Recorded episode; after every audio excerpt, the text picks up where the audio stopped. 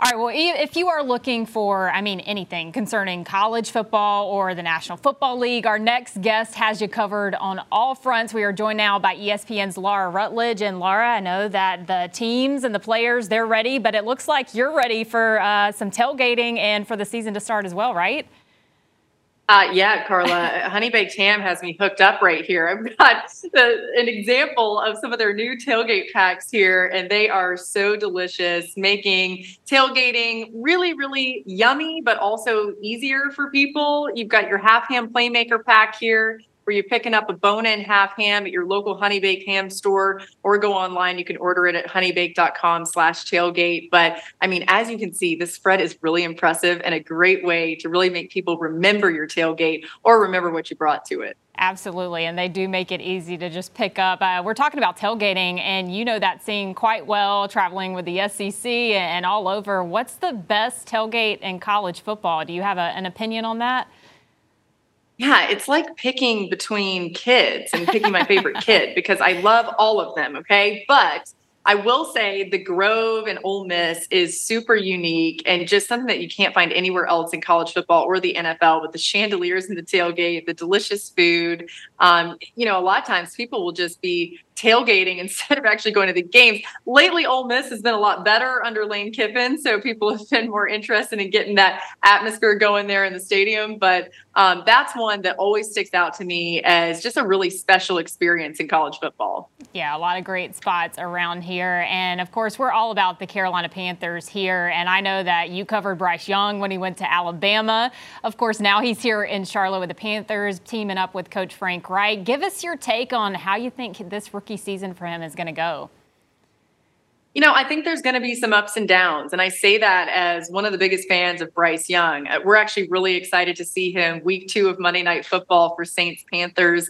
Um, that game, I think, is going to be a really interesting indicator of where they're at. You know, obviously, be week two, but Frank Reich is a perfect pairing for Bryce Young. And you think about a, a, coach who is so good with quarterbacks, and Bryce Young, you guys have probably seen this already being Carolina fans. He's his own worst critic. He is very even keeled, but he gets frustrated with himself and really applies that into getting better and better. So I would just caution Panthers fans like, listen, be patient. The O line might have some growing pains, and you might see some moments with Bryce where you you worry a little bit. You worry about the durability. That's always going to be a question. But ultimately, I think it was such a smart pick for them, and I, I think he's going to have a really long NFL career. So um, I, this season, listen, like wins and losses, we'll see, right? But I think you're going to see a lot of exciting things for the future with Carolina, and um, they, they may surprise a lot of people. But either way, cannot wait to see him in action. And you mentioned Coach Frank Reich, and I mean, he has a whole new revamped staff here as well. It's a new playbook and a lot of new faces on the roster as well. I know you say that the fans need to be a, a little patient with that, but is I mean, there's so many variables to this season for the Carolina Panthers.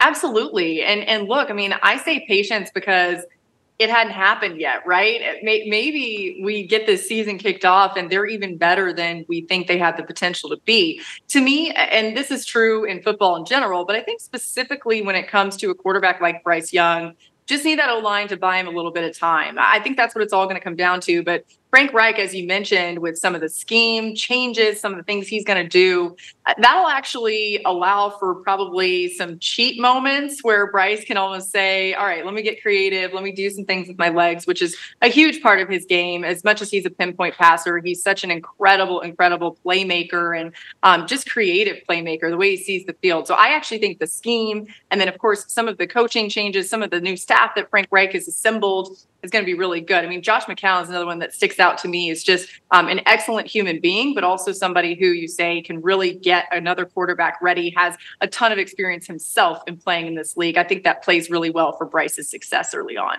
Yeah, a lot of quarterback whisperers surrounding Bryce Young, which is certainly good to see. You did mention that Monday Night Football game against the Saints, and you're going to be here in Charlotte for that one. Just real quickly, how do you see the NFC South shaking out? I mean, just this week we had Baker Mayfield named the starter down in Tampa. We got Derek Carr with the Saints. It's kind of all over the place when you're talking that conference.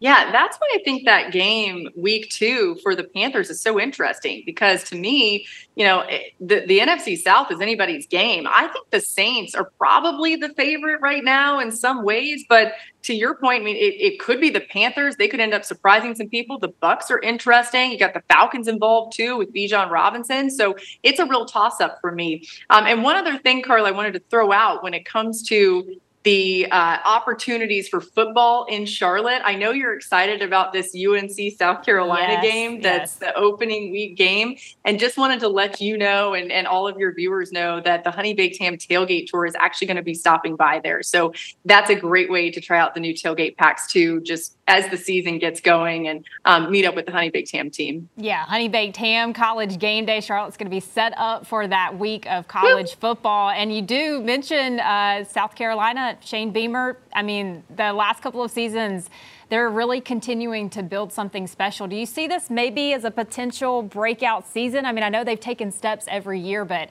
uh, it just feels like they're due one.